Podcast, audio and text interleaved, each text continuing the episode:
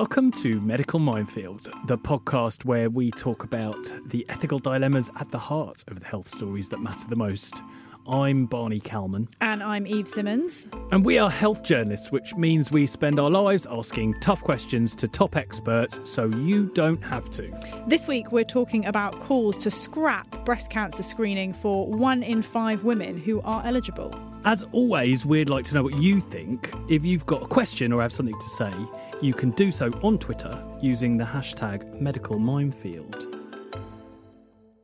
It's a story that comes up every now and again, Eve, that mammograms do more harm than good. Now, why on earth would a mammogram do more harm than good, you might ask? The breast screening program invites all women aged 50 to 70 to have a scan on their breasts, a, type of x ray scan on their breasts, once every three years. And they do this in order to pick up very early stage breast cancer the kinds of lumps that can't be seen or felt and wouldn't cause any symptoms. The idea is that picking it up at a very early stage means that you can treat it more successfully and that fewer women die. And some analyses that I've read suggest that the screening program has led overall to a 38% reduction in breast cancer mortality. Well, that's fantastic. I, I read that we save about 1,300 women every year from the breast cancer screening program. So, unarguably, it's a lifesaver.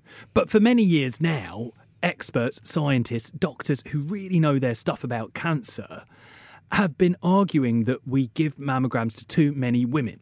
That's interesting. So, how could we be giving mammograms to too many women? Well, there's a downside to having a mammogram. Whatever you find, if it's suspect, it's at best going to cause some worry. And, you know, at worst, apparently they pick up cancers that are very, very tiny, a very early stage, and might never have caused any problem. Ultimately. So you can have cancer that just sits there and hangs around, doesn't do anything? Absolutely. And for various reasons, these could be lumps that disappear on their own they could be lumps that just never grow, that they're very slow growing and they never cause any invasive disease. Because not all breast cancers will grow out of control and spread throughout the body. They know that. Medically, don't they categorise it as invasive breast cancer compared well, to non invasive? Yes, so that's a term that they use to describe when it has grown outside of the tumour, outside of the breast, and it's invaded other areas. Mm. But not all cancers are going to do that. The problem is they don't know which will and which won't.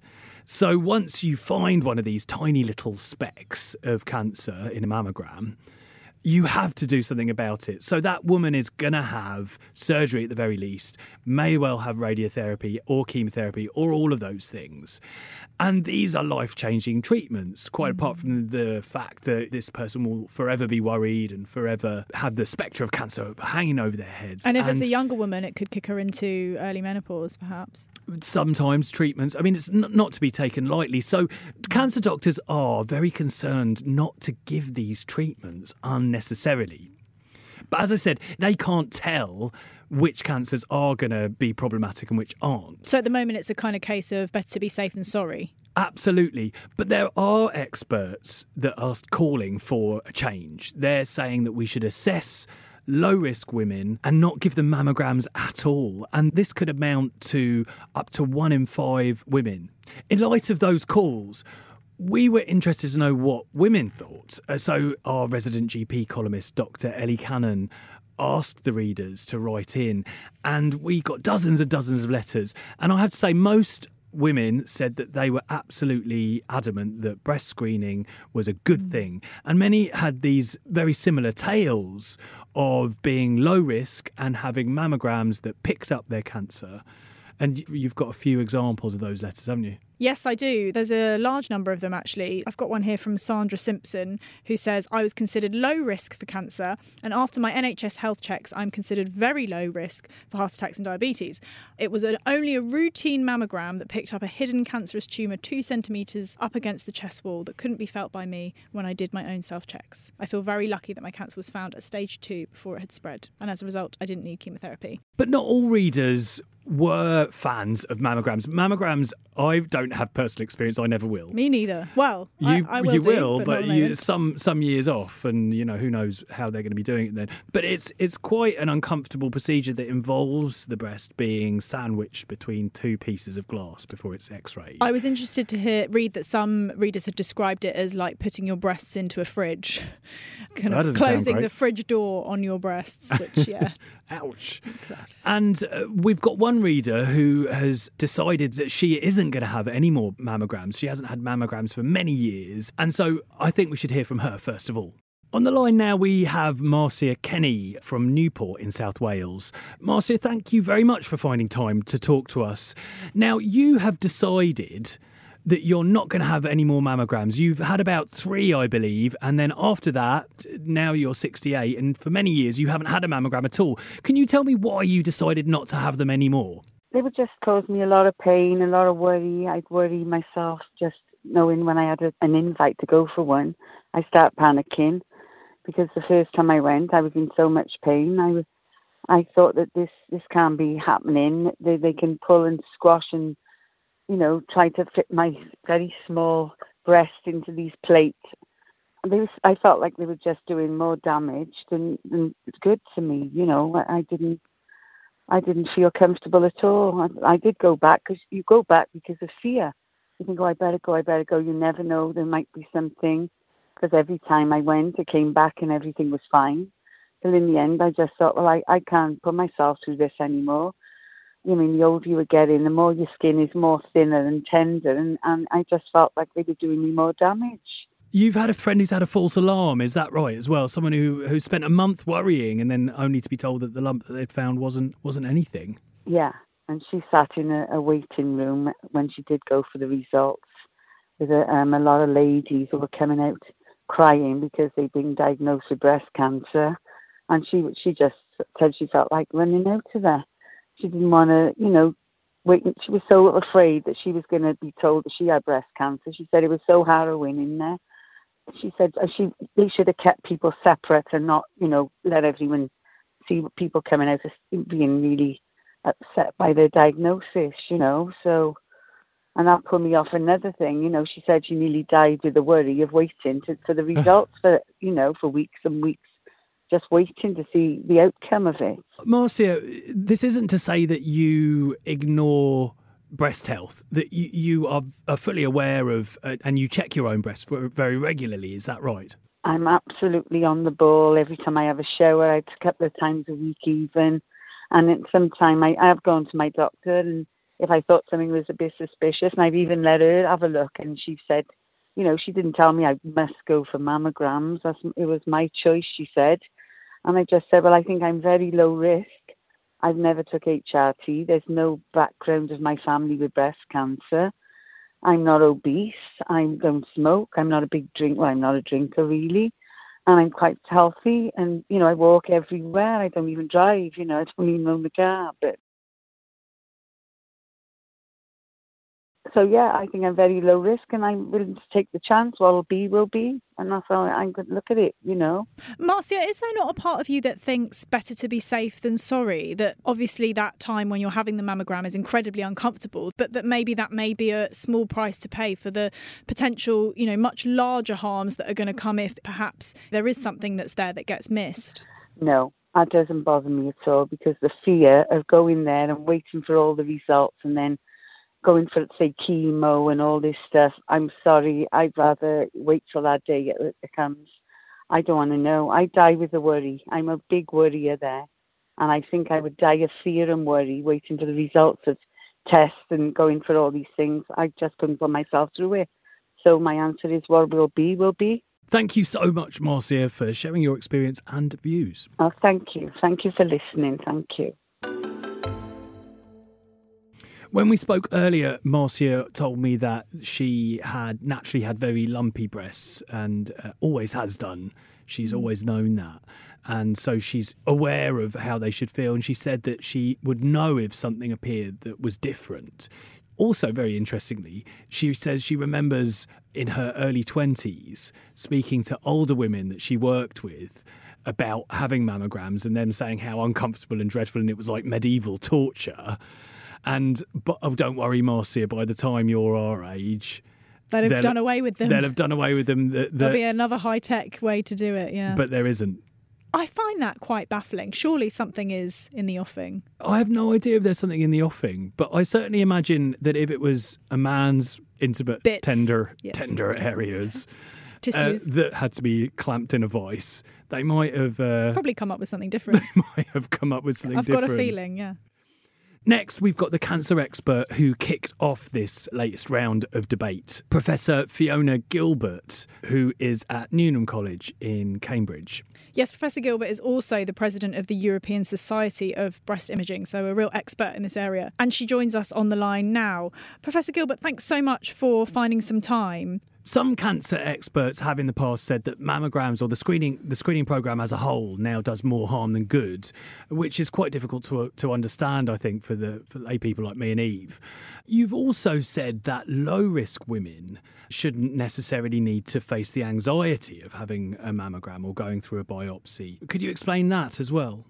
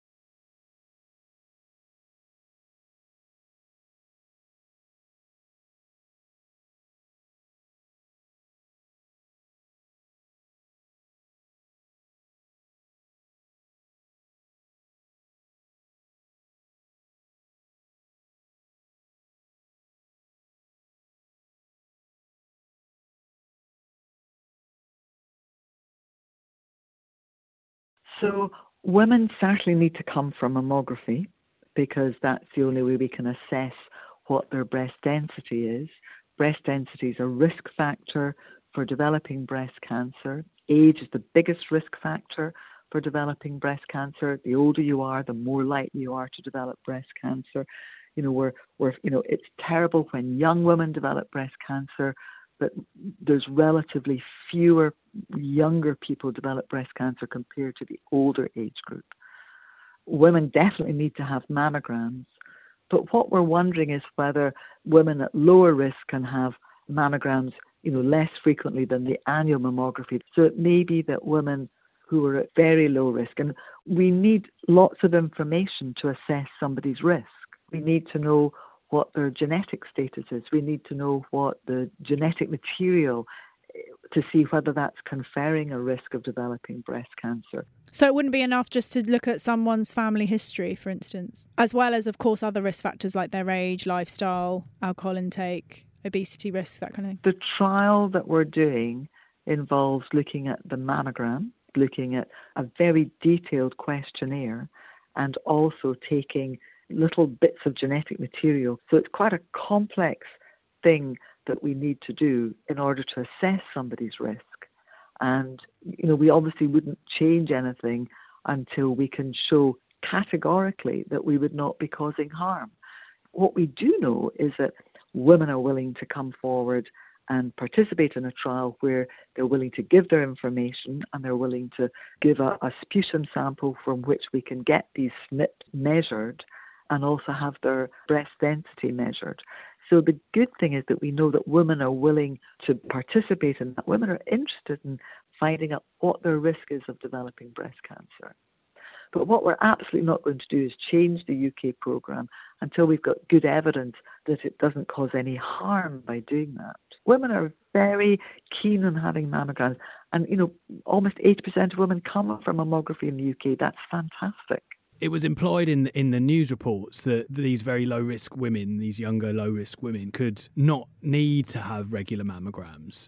Was that right? They would need to come for a baseline.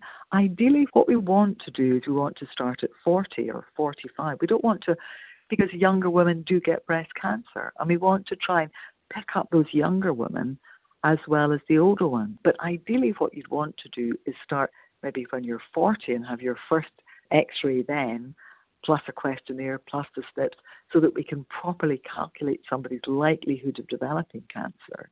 Now, at the moment, we offer those women nothing, like nothing in the UK, unless they have a family history, or and that has to be quite a strong family history before they're offered anything. And so, what we should be thinking about is looking at the program differently. We know that women who've got gene predisposition for developing breast cancer will offer them regular MRI scans from quite a young age. We know that women who have breast density are possibly being underserved, particularly those with, we call it, you know, the highest breast density, BI-RADS D, you know, where we really can't see what's going on. You know, there could be a small cancer hidden in amongst the breast tissue.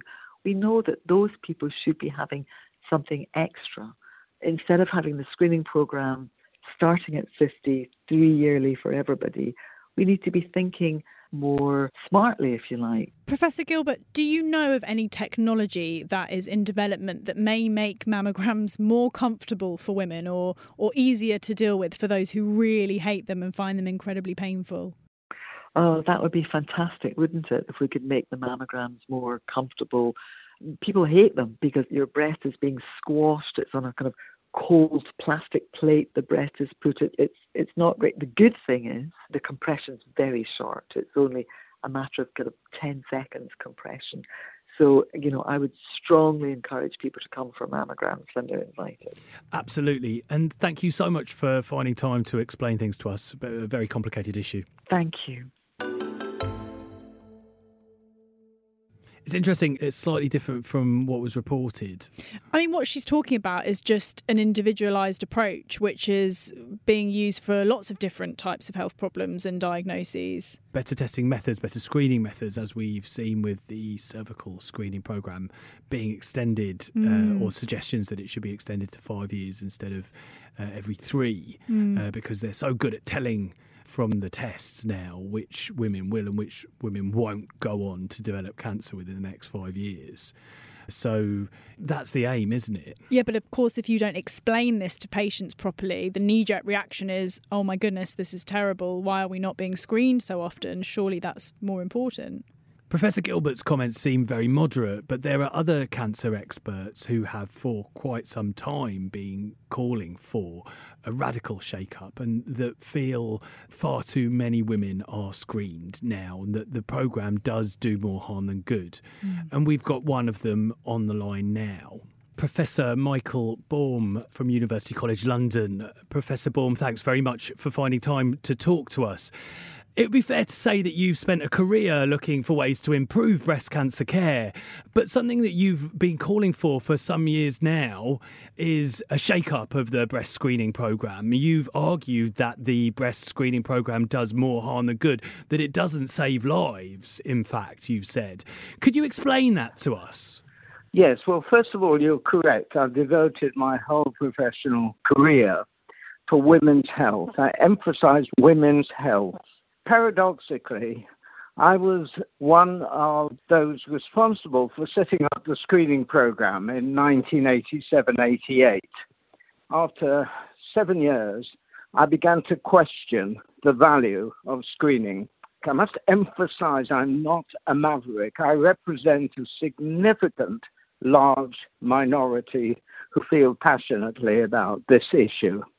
The position we're in at the moment if you offer screening for a thousand women over 10 years, you will avoid five breast cancer deaths. The women who are not screened have one more death from breast cancer, but one less death from other causes. So it's a zero sum game. A thousand women, screened or not screened, there is no difference in all cause mortality. I emphasize all cause mortality. And the reason for that is the problem of overdiagnosis, and it's the overtreatment of overdiagnosed cases can, in the long run, lead to one extra death from the toxicity of treatment.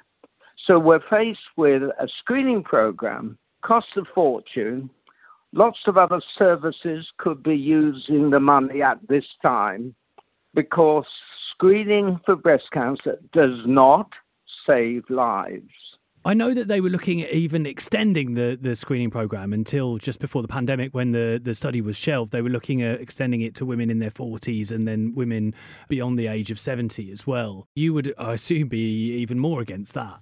I would say that was insane. Uh, I, I just wonder what these people are thinking of. The problem is, there's a, an old saying for every complex problem, there's a simple solution, and it's wrong.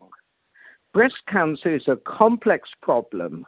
The mantra, catch it early, save a life, it sounds convincing, but it simply doesn't work. You've got to go with the data. I wanted it to work. I was an architect of the screening program. Had I kept my mouth shut, I might even have got a knighthood.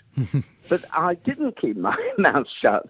So it's just simple Professor Michael Baum. Well, I'm sorry about that. Um, but uh, what people have said, and there was the Michael Marmot report, obviously, that found this net benefit in terms of lives saved for women who had breast screening. And ultimately, it's the best we've got in order to pick up early stage. There, there has been a fall in breast cancer deaths thanks to the screening program overall. No, not thanks. I must stop you there. No thanks to the screening program. Absolutely no thanks. Breast cancer screening does not save lives, full stop.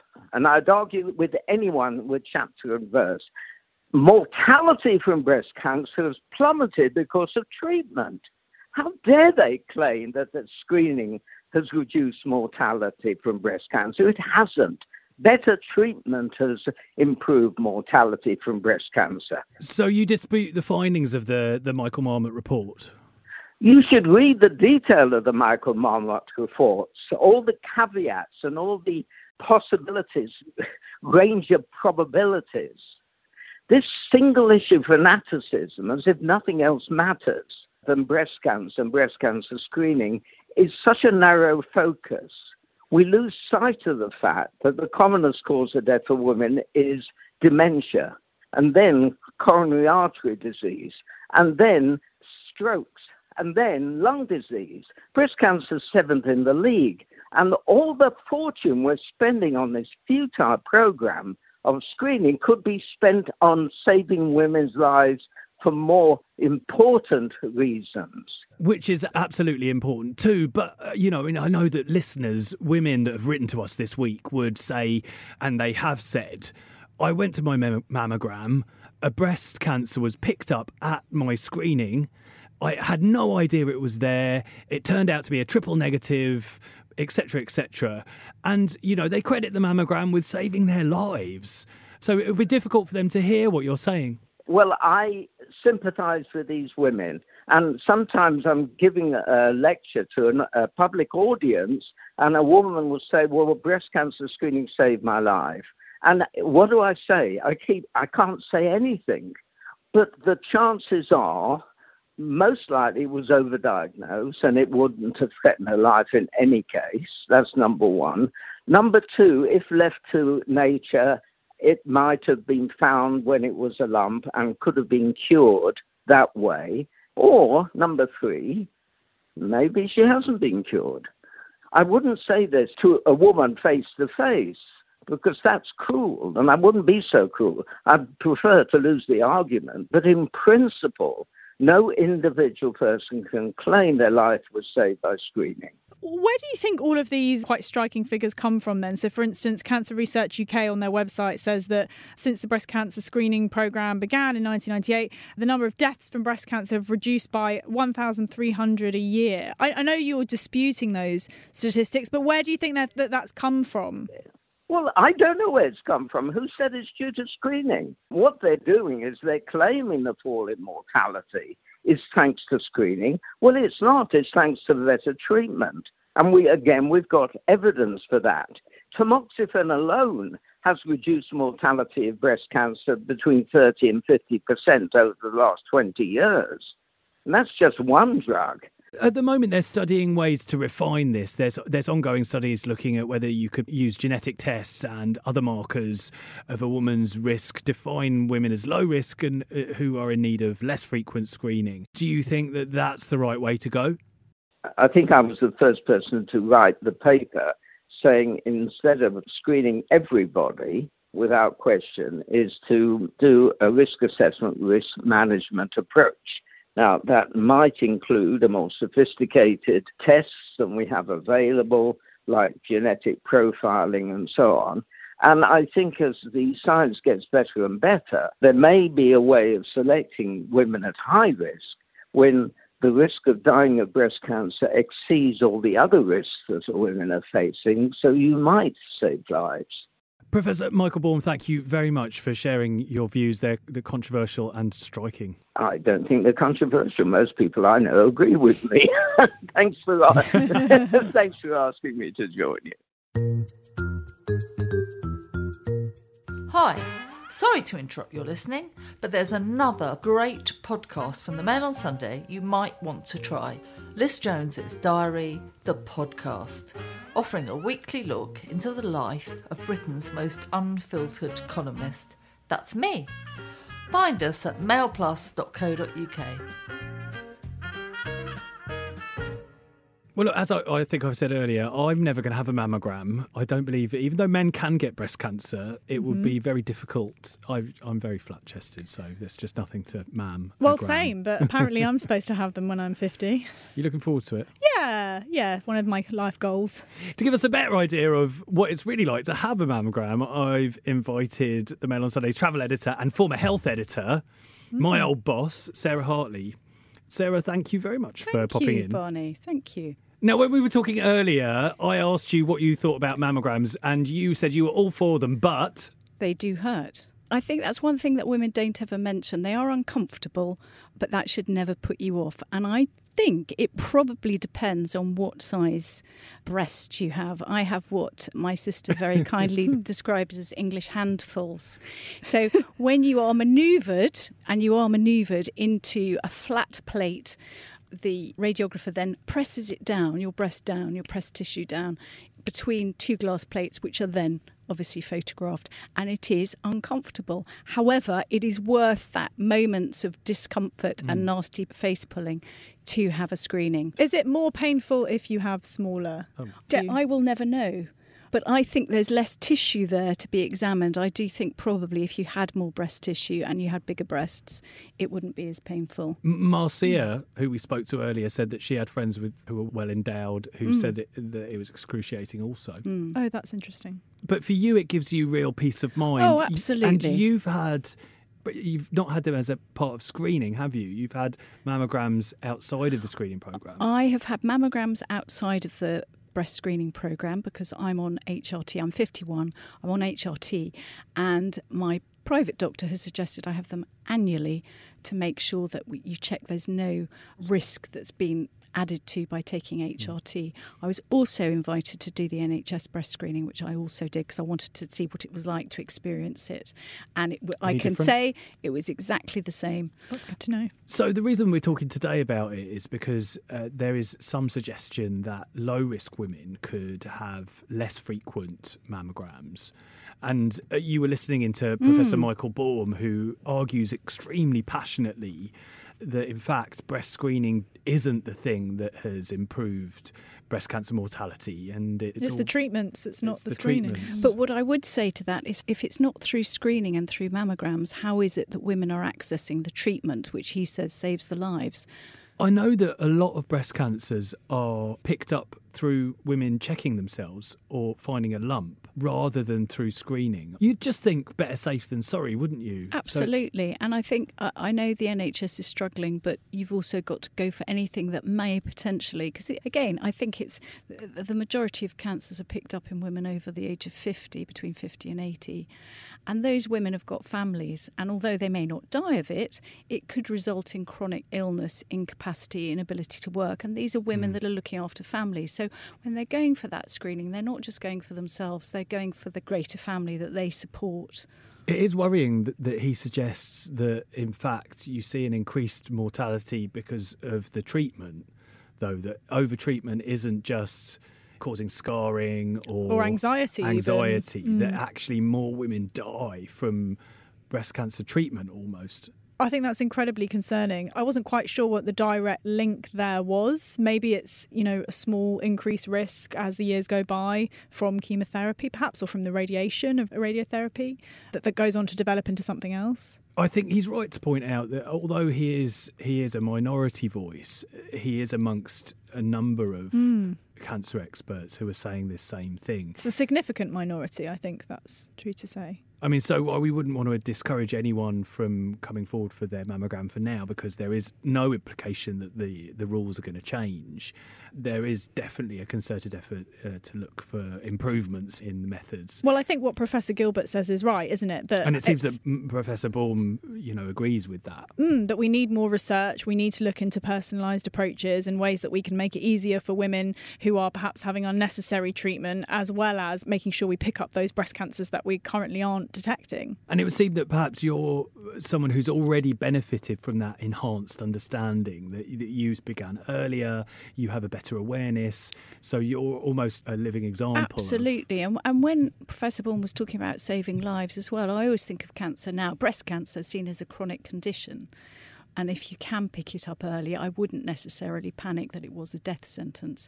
But that's another reason why I would always go for screening, because I think if things can be got early, it's all for the better. So it's about getting treatment. And, and maybe you don't have anything for five years, but it could be that time. And I know enough friends and friends of friends who have had things picked up on screening.